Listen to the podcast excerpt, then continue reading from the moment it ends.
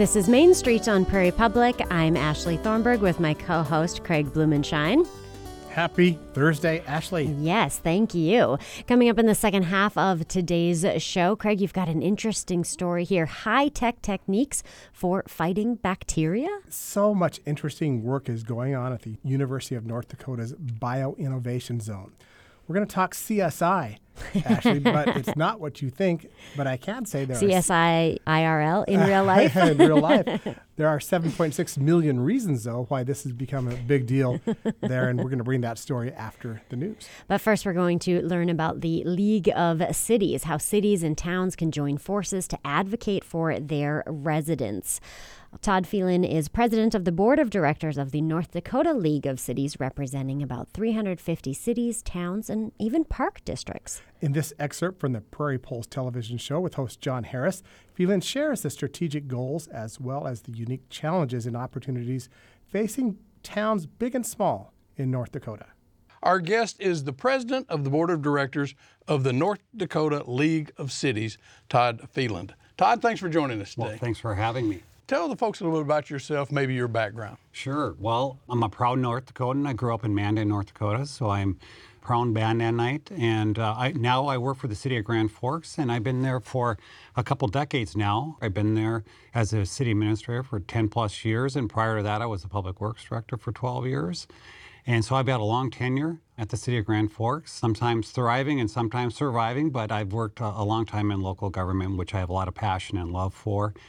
And I really started at the city of Grand Forks after the flood, and I, that's how I got my start there. And uh, I've had a really great career and uh, lots of love for uh, Grand Forks and local government. Today, we're here to talk about your job on the North Dakota League of Cities. So, tell us a little bit about how being selected as the new as the president. How did that come about? Sure. Well, you know, we have a terrific board, and and the board is made up of uh, the various regions. We have six regions throughout the state, from north to south, the east to west, small cities, larger cities. You know, over the last several years, I've served on the board and eventually made my way to become the president. So you got to get nominated, and then at the annual meeting, you get uh, voted in. And so I did uh, conclude somebody's uh, previous term, and then in September, I got another full one year term. So it's a terrific board made up of various cities across the state and also elected and appointed leaders throughout the state. What is the North Dakota League of Cities? Well, the North Dakota League of Cities really were uh, intent to, it's a nonprofit representing cities across the state. You know, we're made up of,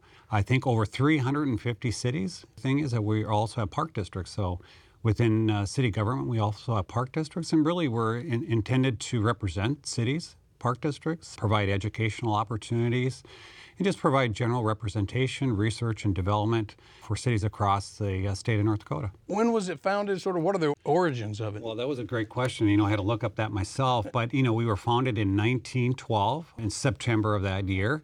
The first meeting was in Grand Forks that year, and you know it's it's hard to believe 1912, um, pre World War II and um, World War One. So we've had a long founding of over 100 years, and uh, and it's interesting to note at the first meeting, as I say, the more things change, the more they stay the same. Really, the intent of the League of City being formed was to have a unified voice and also for information sharing from large cities to smaller cities. And so as we look at what we're doing today at the League of Cities, it's almost the same of what we've done. Um, we, we said we would do it in 1912. So I suspect if we're here 100 years from now, we will probably want to have a unified voice and communicate and share information across the state of North Dakota.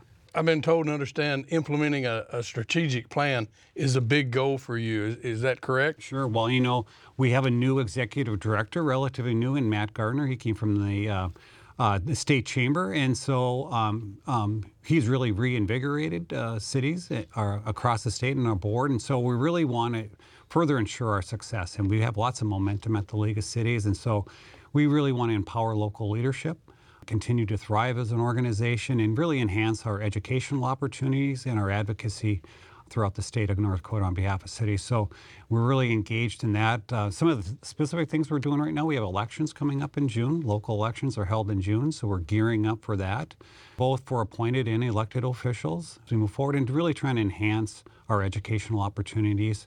And then finally, uh, you know, um, next year will be a legislative session, so we're going to gear up for some advocacy and continue to monitor uh, interim committees and really get engaged with uh, looking forward to that January of 25 and, and new session and, and, make sure that we're all engaged uh, with our, our state elected officials in, in what we're doing as city uh, governments. What are the biggest challenges for the bigger cities, the larger populated areas?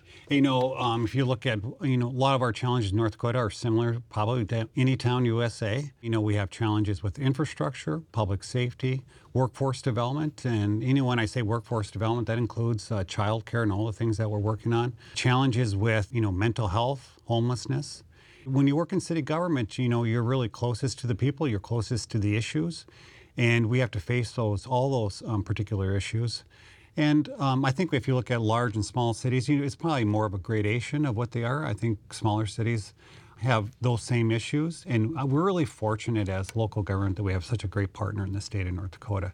And all those things I just mentioned, from infrastructure to public safety to workforce development to homelessness, those are all partnered uh, solutions that we're working on with the state of North Dakota, whether that's with um, the governor's office or state agencies or the North Dakota legislature really are have a great partnership in trying to um, find solutions in all those areas. What about the smaller towns? What are their challenges? As I mentioned, I think they have similar issues to us, but I think they have more specific issues regarding, you know, how do they attract workforce? How do they retain workforce? How can they find childcare? How can they keep economic development going? And you know, if you look at some of the larger cities, where there's Fargo, Bismarck, Grand Forks, Minot, we certainly have some advantages to the smaller communities. We have more of a wherewithal, we have more resources, and that's the power of the League of Cities is that we really want to share and help all cities throughout the state. But because something will happen at this at a local government that's smaller, you know, maybe a grocery store is really important. Maybe a convenience store is really important to maintain resilience in their community and some enhancements. Whereas a larger city, you know, those aren't going to be top of mind issues. So we really, as a part of a league, have to understand larger cities, medium cities, and smaller cities, what their needs are, so that we're meeting the needs for all communities throughout the state. What are the, some of the services that you provide to these cities? Number one, you know, we want to advocate uh, um, on behalf of cities and really let um, um, state government and our other stakeholders know what's going on with the various communities. We want to. The other large thing is uh, education. And a lot of our communities uh, really rely upon the League of delivering training, educational uh, assistance, and then finally, you know, really being a resource, a day to day resource, whether it's policy development, uh, researching various things that are going on. That's really intended on the league. And I think we have lots of positive, we've received lots of positive reinforcement from communities across the state that we're doing a good job. But as again, as part of our strategic plan, we want to make sure we're really enhancing that because you know we have workforce challenges throughout the state of North Dakota and in our cities, and really the league needs to be that glue to keep our communities engaged from leadership enhanced with advocacy and, and really educated because we want everyone to succeed in North Dakota. Is everybody, uh, every city automatically a member? How do they become a member of the yeah, North Dakota League of Cities? You have to be a member, and you know there is a fee to be a membership. We're our membership, largely a membership-driven um, organization, and that's how we pay the bills and do all the various programming and advocacy and research and development. But you know we have most of the cities in North Dakota are involved, and that's why we have you know over 350 cities, um, and that means it's just not the Fargos and Grand Forks and Bismarck Minot. There's lots of smaller cities that uh, really make up the league and are the strength of the League of uh, Cities of North Dakota. I understand that you have an upcoming spring workshop. Can you tell us about we that? We do. We have a spring workshop, and this year it's going to be in Minot. And we're really going to focus on, um, I would say, really the glue of a lot, most cities are the city auditors. So there's going to be a lot of discussion on city finances and all the things that um, city auditors do to keep cities moving from budgeting to reporting to running elections. We keep, you know, city halls functioning very well throughout the state.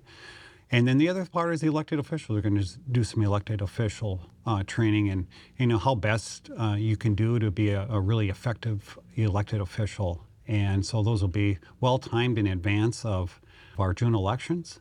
And so we're trying to do both, you know, the day-to-day operation of our city auditors and also elected officials that really provide the policy direction in our communities. Can you talk about if I were mayor essay contest? Yes. What's that about? Who's who you targeting? Who who you asking to write these essays? Well, it's for third and seventh graders. Um, we almost get a, a thousand uh, students that submit essays. For, for both third and seventh, I think we had over well over 60 schools that participated. And really, you know, as part of our educational engagement, most kids who grow up to be adults are going to live in cities. And that's really going to be their first touch with government. And we want to make sure we capture that early.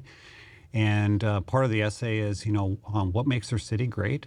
And if they were mayor, what would they do to enhance and make their cities better? And so we're really trying to engage young people along the way and get them involved in city government, have them a better, have a better understanding in their communities. Do you have the opportunity to go out and visit with other cities and talk with them and see what they're all about? You know, number one, we have a diverse board. It's six regions throughout the state, from small cities to larger cities. The other thing that we do, we mentioned the spring workshop that we're going to do in Minot. Uh, we have an annual conference every September 2. This year, it's going to be in, in Grand Forks. In June, we're going to be having, you know, six sessions throughout the various regions and really engaging various regions regarding uh, what's going on in their communities, things that we can do to improve the League of Cities, and really also gearing up for the upcoming legislative session.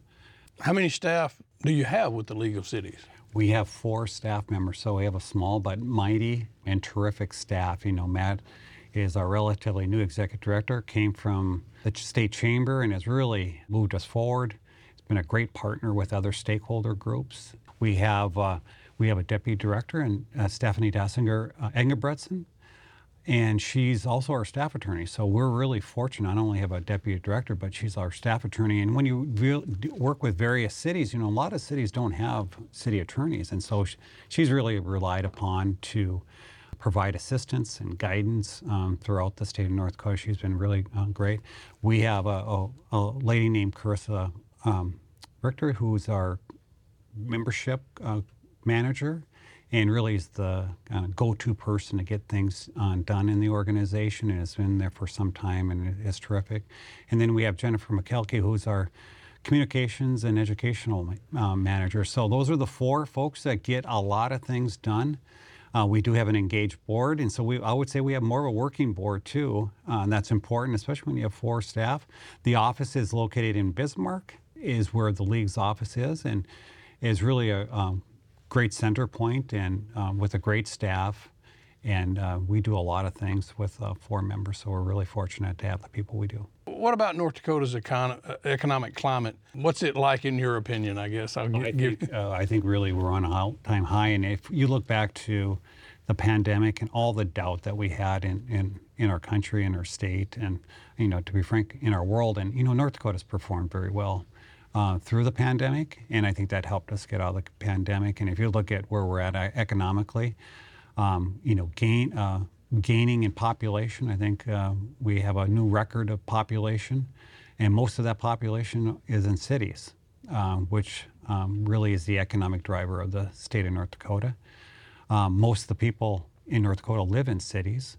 And then the other thing is, you know, one of the indicators of economic health is our sales tax is, growing, growing in throughout the, um, state of North Dakota, growing in our cities, and it shows that we really are thriving now coming out of this pandemic, and all the investments that we made in cities and, and partnering with the state really has paid off, is because we really created a lot of momentum in our state. We've diversified our economy, and um, I dare say, um, the really the strength of the state of North Dakota are, is cities and because that's where a lot of the economic activity is taking place in North Dakota, and we're really proud to, to represent cities. What kind of uh, city awards are given out each year? I understand you do some of that. We do. We, we recognize both appointed and uh, elected officials. So, um, you know, appointed official would be a lot, a lot, of times, you know, the local city auditor who's been there for some time and done great work gets they get recognized. Um, elected officials that have served um, and given so much of their time and energy and and talent uh, get recognized at our annual c- conference, and then also cities. We do have a City of the Year award, and at the um, at the last conference this past September in Bismarck, uh, uh, the city of Gilby was recognized, and so that's a small community north and uh, a little bit east of Grand Forks, but they were recognized by uh, all the Main Street um, things that they have done. And obviously, Governor Burgum was, has been a big proponent of the Main Street initiative, and they really highlighted some of the great things that they're doing from you know some of the infrastructure development their Main Street small businesses they were developing and bringing back young families um,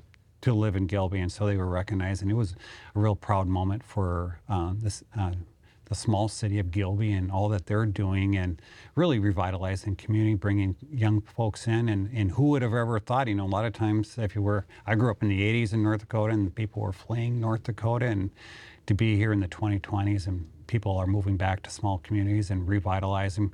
Um, Gilby really represented that as a, a great story. What is the Leadership Exchange Program? Well, you know what we try to do. You know, a lot of times you want a mentor. You know, or at least you know, um, new pe- people become appointed officials. Um, you know, like a city auditor, or you become an elected official, whether you're with a city council, commission, or mayor.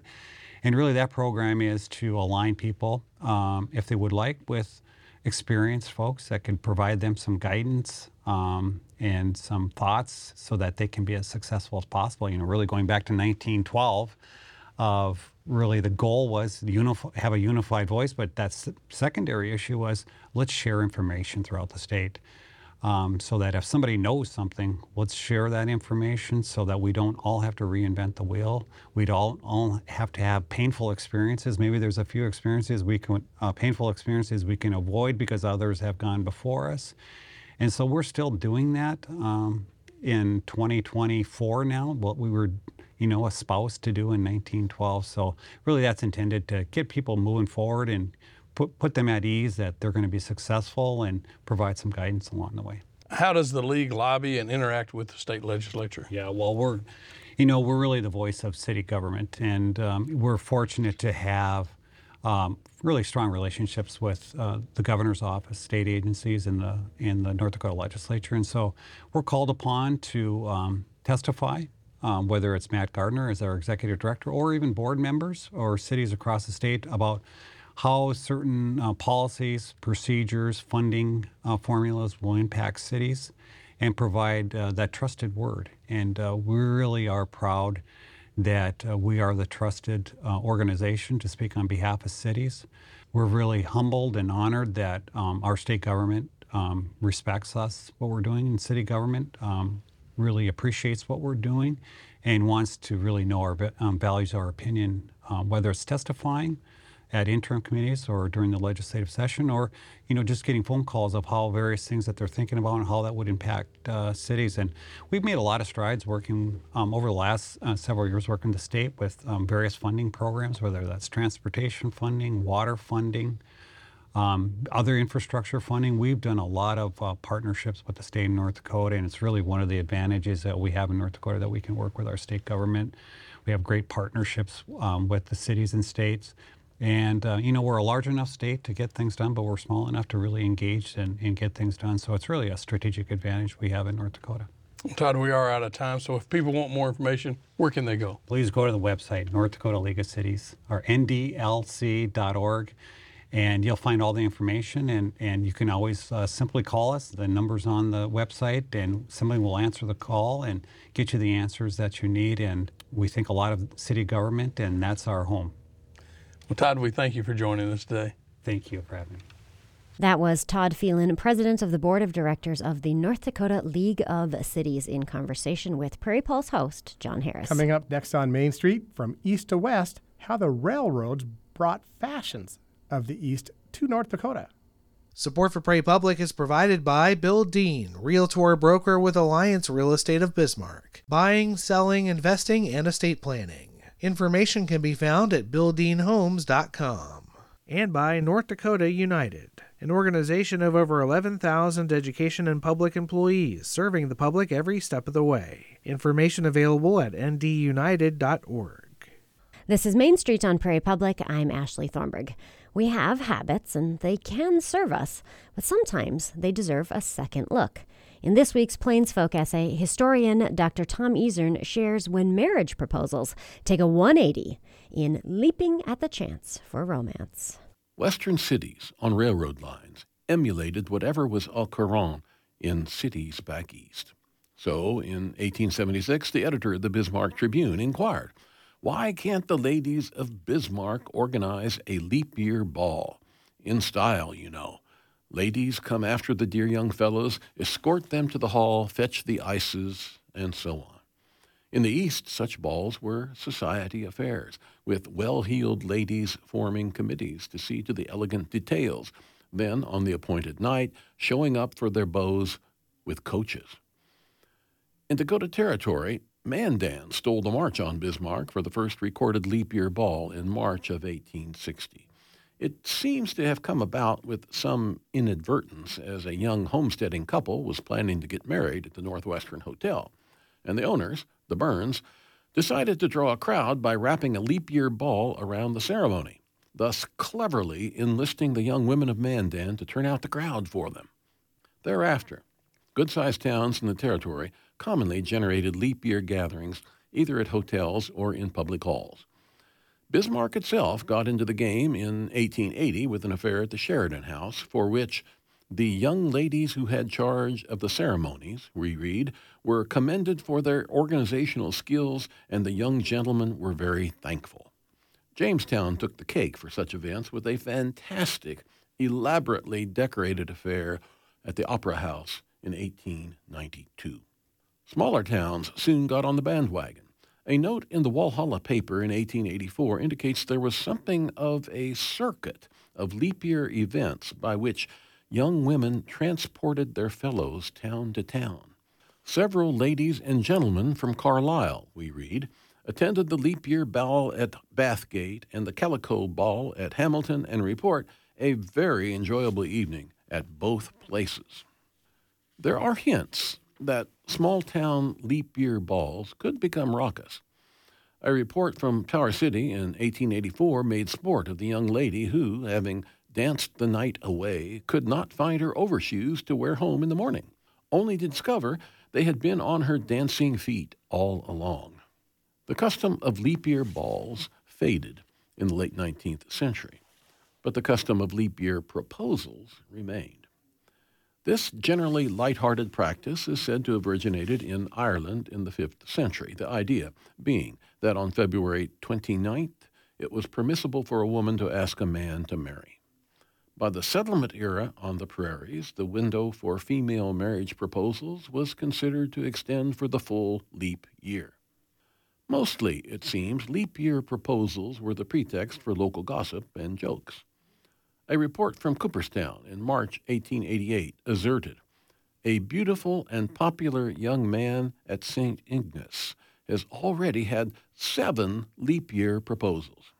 A few years later, press reports circulated that the popular young store clerk and assistant postmaster down at Walhalla is busily engaged every day receiving leap year proposals. We do not read of such matches following through to happily ever after, but romantic that I am, I would like to think that this happened. I take some hope from an item in the Golden Valley Chronicle of the 16th of January 1916. It recounts a house party at which we read several leap year proposals were extended to the young men. The reporter noticed a happy smile on the countenances of our would be Benedicts. I wish he had included the names of the leap year suitors and the would be Benedicts. I would look them up in local records and see what became of them. Perhaps I would be disappointed, but I would like to learn they lived long and happy lives together, or if not, at least died young in love in love story fashion. Surely we're entitled to a happy ending, at least every four years. Dr. Tom Isern is a distinguished professor of history at North Dakota State University. Still to come on Main Street, CSI, but it's not what you think. It's high tech from the University of North Dakota's Bio Innovation Zone. That's after this. Hi, I'm uh, Jack Zaleski. I'm the former editorial page editor and a current columnist for the Forum of Fargo Moorhead, and I've been a newspaper man for life. But no matter what the media, and public radio is included, journalism is a vital pillar of democracy. We're seeing what happens with a superpower whose leader goes unchecked by a free and independent press. We've seen democracy and the media under attack right here in this country. It is always important to support your trusted sources of journalism. So keep reading and subscribing to your area newspapers, digital or in print. Become a member of your local public radio station, Prairie Public. And we journalists will continue to seek the truth no matter what we uncover.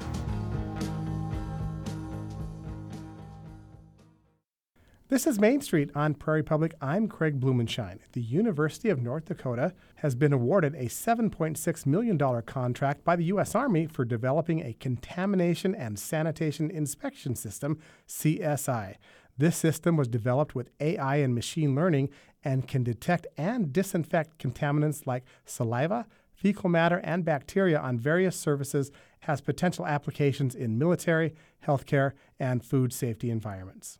Dr. Kouhyar Tavakolian is an associate professor in the College of Engineering and Mines and also the director of the Bio Innovation Zone, BIZ, at the University of North Dakota. Kouhyar, welcome to Main Street. Thank you very much, Greg. I think I want to start the conversation with a $7.6 million contract you've been awarded by the U.S. Army to develop what is really an innovative contamination and sanitation inspection, CSI system, if you will. Give me that project's overview, if you could. Sure. Actually, the CSI system, the origins of it go to uh, ARS Lab at USDA. Uh, they had a patent, the technology that they worked on for a few years, and it was there. The patent was with them. And um, the SafetySpect, the company in North Dakota, went to ARS Lab and they started collaborating and they licensed the, uh, the, that patent to SafetySpect. And uh, we have been working with SafetySpect um, since then on many aspects of this technology. And many of our PhD students, uh, master students, undergraduate students have been working to develop develop different aspects of the technology, including uh, machine vision, uh, AI, um, and um, classification algorithms that we have used in collaboration with the company to detect uh, contamination on different surfaces. And what I saw um, when I was at the lab earlier this year was this device that could see contaminants and then also, for lack of a better description, zap them or kill them at the viral level, maybe using UV or something similar. Is that right? That's true. So it, the the device is both detect and za- zapping. It has both features in it at the same time. So it uses the UV light to also disinfect the surfaces. So what happened was that this was originally uh, developed to detect contamination, food residues for the most part, um, at uh, USDA. But when the COVID uh, came, uh, the company was we were working with the company on the technology, and then we realized that if we change the optics a little bit on the device, we will be able to to detect saliva uh, on surfaces as well. Uh, as well. And if you remember, in the beginning of the pandemic, there was this misconception that we give it COVID uh, is viral because we touch surfaces, and everybody was so uh, uh, scared about touching surfaces and everybody wanted to disinfect it. So we we were able to actually detect saliva on surfaces, although it, it could have been there for a long period of time. So the idea was to detect saliva and also disinfect it. And then later on, we found out that you get the COVID mostly through your respiratory system. But we didn't stop there. We actually, again, changed the optics, we changed the algorithms behind it, and then we were able to find fecal matters on uh, carcasses. We went to many of the slaughterhouses here in North Dakota, and we were able to find fecal matter, the ones that uh, the the USDA inspector, somebody who worked for USDA for 30 years, going to different slaughterhouses here in North Dakota, trying to detect fecal matter on carcasses. Sometimes we were able to show him places that there were there, there was fecal matter and he was not able to find it and then we published on it and then there were companies that actually came to SafetySpect to see if they can uh, they're, they're trying to uh, come up with uh, a way to license the technology to them. And now this one that you see, this is with uh, DevCom, the uh, the project that we have. And this is through an OTA mechanism, mechanism is a contract with DoD, and the idea is to find contamination on dining surfaces in military um, environment. And again, this can be, you can change and adjust it to long term care facilities, for example, hospitals, clinical settings. And in bigger space, the whole idea is uh, different materials have different optical signature. From those optical signatures, you can detect them. One of the projects in extension of this that we are thinking is to detect um, infection on wounds, even. Again, very similar optical device but different type of algorithms, different type of machine learning that can be adapted for different applications. So this project has brought us variety of sub projects that we are working on uh, using the same technological infrastructure to solve different types of problems. The device that I saw was I would describe it as maybe smaller than a shoebox. Yeah. Not not too large, where you could then see and then also, as you say, um, zap, or as I said, zap something that you're seeing. How small can you see? Are we talking looking at things? If you're look finding infection at the viral level, that small? No, you cannot, and and you don't really need to go to to the viral level. You are looking for colonies of bacteria to to detect. That's really to when it gets to um, larger amounts, it can be harmful for you. So, uh, no, we we are not at that level, and I don't think we need to be at that resolution. How does UV radiation take care of and clean a surface then in real time?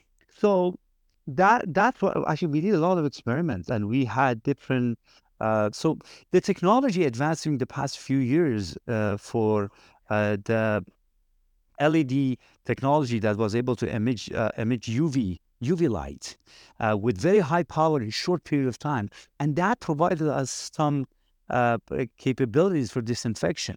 And we tried that with, with different distances, different power, and different uh, concentration of bacteria, the number of colonies.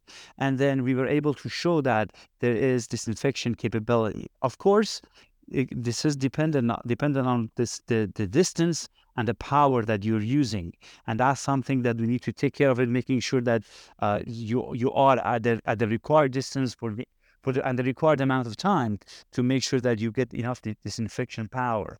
And that's an ongoing research. We have already published on it, but a lot of those actually validations were done here at medical school here at U at UND. The intersection then of this idea, this grant, and students. How do students now intersect with this work and bring it forward, improve it, modify it, and make it better? Sure. We have had the students at different levels that they have been involved uh, with this project. We have had a master's student who helped with um, adapting the technology to different environments. So going to uh, sampling from long-term care facilities that we have uh, ar- around us, or as I said, I had a PhD student whose uh, a big portion of his PhD was how can we adapt this to uh, slaughterhouses, and we had to go there and find uh, wait for when they were butchering cows. We had to wait there and then have get a lot of images. And then we had this inspector that was showing us, with her hand, somebody who was doing this for, for a job for three decades. And then we were trying to train our AI algorithm to learn that process. And then after we had enough number of samples, the algorithm, as I said before, could actually detect places that uh, the, the USC inspector could miss. And that was so we were there. The students are there to for data collection, for data analysis, to for publications that come out, so the, the people around us would know that this technology exists. So there are different parts of this that the students have been involved and they have contributed to. You've mentioned the word AI now a couple times in our interview. Give us an idea from your perspective how quickly this technology is evolving and becoming useful to you and to your students? Actually, we have had things are going really fast, and as I said, technology also uh, is improving very fast. So in the past, so one of the in the past, the idea was that we would push the data to a cloud computing platform and do all the analysis there. Now we have really strong edge computing capabilities that have developed during the past few years which means that all the processing and AI can be implemented locally on the device itself. So you don't need to push all the data out to a cloud computing platform in order to do the, uh, all those AI and machine learning. Everything can be done locally. And this is actually improving as we speak. The LED sizes that I was just talking about, they're becoming smaller and smaller. That that device that you saw, that as you said, this was smaller than a shoebox. It can be even smaller in I don't know two three years. Dr. Kouhyar Tavakolian serves as an associate professor at the College of Engineering and Mines and is the director of the Bio Innovation Zone, BIZ, at the University of North Dakota. During our visit to the Biz Zone, we discovered several innovative collaborations between UND students and the local private sector in North Dakota, and these projects include a device capable of predicting pressure sores up to three days in advance, blood warming technology that operates without electricity, and the production of very compact ventilators. We are excited to share these inspiring stories with you soon. Stay tuned for more Main Street.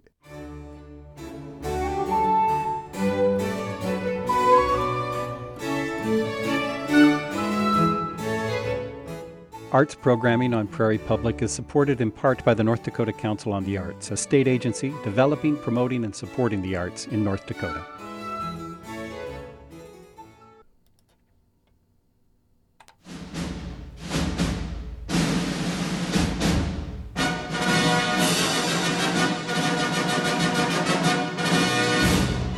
When you hear the fanfare, that means it's time to go off to the movies with Matt Olien. And Matt, nothing like negative double digits below zero to watch a possibly very depressing film, Anatomy of a Fall. You know, it, it it could be depressing, but I think audiences will like this movie because it is, you know, look, everyone's fascinated with true crime, right? And that's what this movie is about. It's a French film set in the French Alps, a lot of snow. Uh, good, good film to go to. A lot of snow, a lot of cold, and it's directed by Justine Triet, French filmmaker, who co wrote the script with Arthur Harari. And you know, on the surface, it doesn't look like it's anything special. It's a whodunit. Uh, it's it's a it's kind of a mystery. It's a courtroom film, yet it feels very fresh how they did this. And basically, if you've seen the trailer, you know within five minutes of the movie, everything is set up for you. So, Sandra Huller, great German actress, for sure will be nominated for Best Actress next week for this movie. Plays a writer who lives in the French Alps at this big uh, chalet, chateau, with her husband and their 11 year old son who does not see. He is blind. And within the first five minutes, the husband, who we never see, falls either falls to his death or is pushed to his death from the top attic of the chalet into the snow. He's dead. That is where the film takes off from there. Did he fall? Did he kill himself? Did the wife do it? So that's the whole premise. So we get courtroom stuff. Is she indicted? Is she not indicted? What happened? And it is just a fascinating kind of slow burn thriller. You're in the spider web. You're wondering what happened. And I think our fascination with true crime is always kind of in the back of my mind thinking somebody had to do something. or did or did it or did anything happen? And that's the big mystery of the film that you get to all through the the investigation and the courtroom and she hires a lawyer you're just wondering what happened, but getting there is the fascinating part, Ashley. The mm. courtroom stuff. There's there's an audio tape that's revealed in the court that's fascinating to listen to. Anybody who's ever had marriage problems, it's a hard audio tape to listen to because it is her and her, you know, deceased husband having this horrible argument that the courtroom hears and the jury hears, and things get said, and that's a fascinating scene as well the the actor who plays the little kid, Milo Machado Graner, is wonderful. If he could be a supporting actor nomination, I'd be totally okay with that. I really would. Uh, this is now the front runner to win the International Film Oscar. I think it should win. It's one of my top five films of the year. Like I said, it's it's a whodunit, but it but the way it's handled by Justine Triet and her co-screenwriter Arthur Harari makes it feel fresh. Like like you're in uncharted uncharted territory of a movie that you haven't really seen before. and you have to go to kind of experience what I mean by that. So it never fails to grip. It's a little long. It's about two and a half hours long. Mm. The actor who plays her her lawyer is very good as well. He's a French actor named Swann Arlaud. A lot of good performances in this movie. The courtroom stuff is fascinating because it's a little different than U.S. courts. As you watch the movie, you'll see some things that would not be allowed in a U.S. courtroom, I would say, that are kind of interesting where the defendant can kind of just talk randomly to lawyers uh, during testimony, whether she's on the, the, the testimony stand or not. So, really interesting stuff. Love this movie. Huller is fantastic. This is one of the best performances of the year. I think the best actress race is a three horse race. It'll be her, uh, Emma Stone for Poor Things, and Lily Gladstone for Killers of the Flower Moon. But I would not have any problem with Huller winning the Oscar for Best Actress. Hmm. So let me ask you that. Let's dissect a little bit the mm-hmm. performance. Mm-hmm. What is it about her performance in a role like this? So she's got a lot of big scenes, both in court and outside of court. Uh, she's got the big scene I explained on the audio tape with her with her husband. Uh, that's recorded secretly by her husband. Um, and just the look on her face as she is faced with the dilemma of am i going to get charged with a crime here? What's going on you know? And uh, but the audience has no idea if she did it or not. You know did he did he get pushed? Did he fall? What what happened here? So the look on her face i think from the beginning of the film to the end she she she conveys all the emotions of someone who's under stress. Who's under stress? Her husband just died and then the further stress of we've all watched these true crime things actually. Who do they point the finger at first? The spouse, the boyfriend, the girlfriend, right. etc. They're often crimes it's of o- passion. It's often crimes of passion, but you really have no idea what's going on here. And I think she wears that emotion on her sleeve, on her face. She's a wonderful actress. I've seen her in a few other things like Toni Erdmann. She's also in The Zone of Interest, which I'll review next week, a supporting part in that. You just feel all the stress that someone must be going under, whether she did or did not do it. And you need to go see the movie to figure this out. But it's a wonderful performance. It's a very showy performance. I think her and Emma Stone really carry the big do the heavy lifting in their performances in the two films I'm talking about. Lily Gladstone, I wish would have had a bigger part in Killers of the Flower Moon, as I told you when when we reviewed that. But Huller is great, and she just wears wears it on her sleeve, the emotion and the stress of someone under stress. Hmm. Why do you think people are so drawn to these true crime kind of movies? Is I, it the solving the puzzle? I have no idea. And as you've seen on Facebook, Ashley, the the cliche is is women are watching these true crime shows. It tends to be more. I, I can't quantify that, yeah. but there's almost no, there's it's, always it's there's, overwhelmingly there's, female. There's always jokes online that oh I'm just going to get in my jammies and watch true crime. you know, I, yeah. I have friends. I have female friends that love this stuff, and I don't know why it is or what it is, but we want to know the mystery and we want to know what makes people snap and what mm-hmm. makes people do things that you could never imagine yourself doing, hopefully, uh, you or I. Uh, I think I'm safe in saying that with Ashley and I chatting here.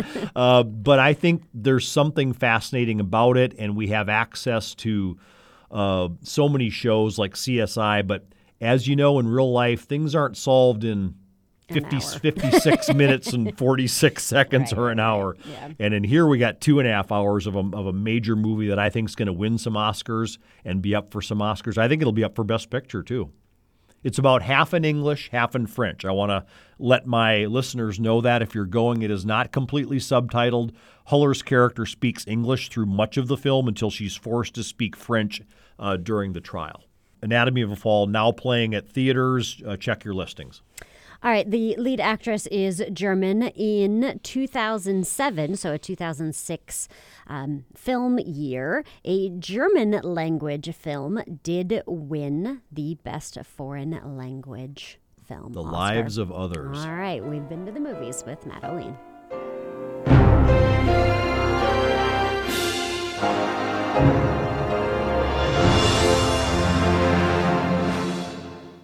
You could say Dylan LeBlanc went to school at Fame Studios in Muscle Shoals, Alabama.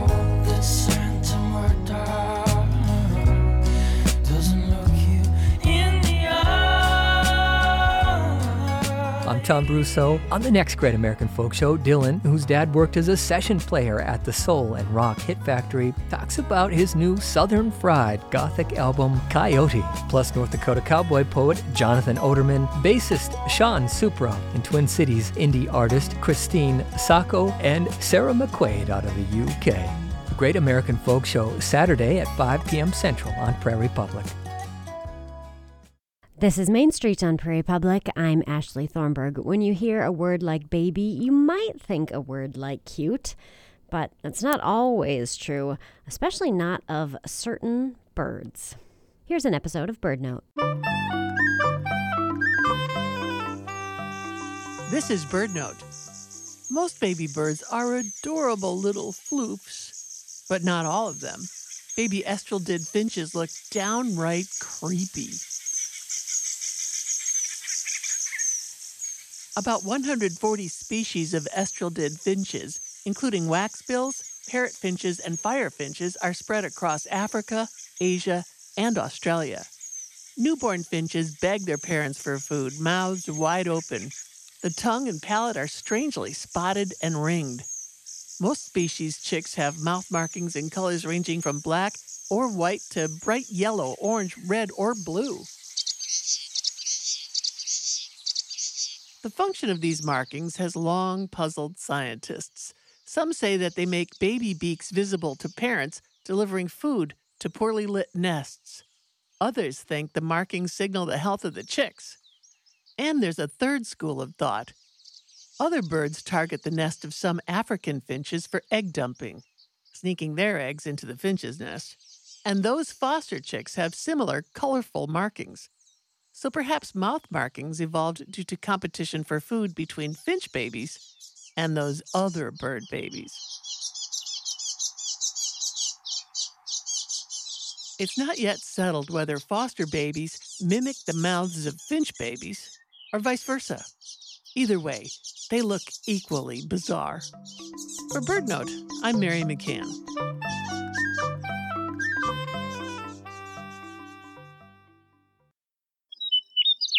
This is Dakota Date Book for January 18th. Father John Malo was ordained in Montreal and sent to Dakota Territory in 1879 to work with the indigenous people. He settled in the area near the Turtle Mountains. Not having a church building, he said Mass in settlers' homes and led open air Masses.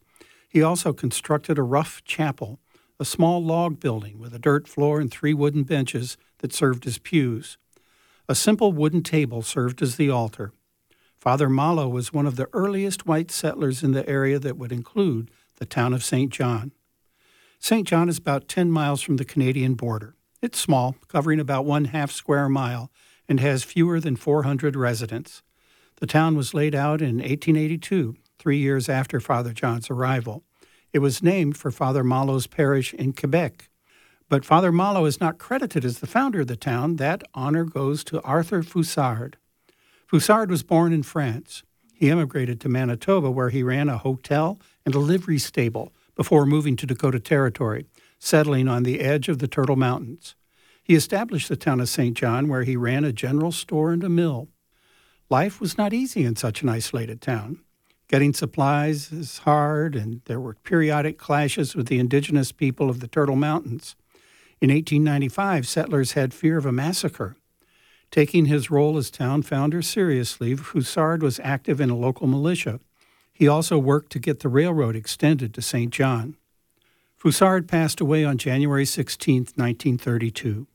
On this date that year, it was announced that his funeral would be held on January 19th in St. Paul. Although St. John remains a small town, it sees a fair bit of tourist traffic.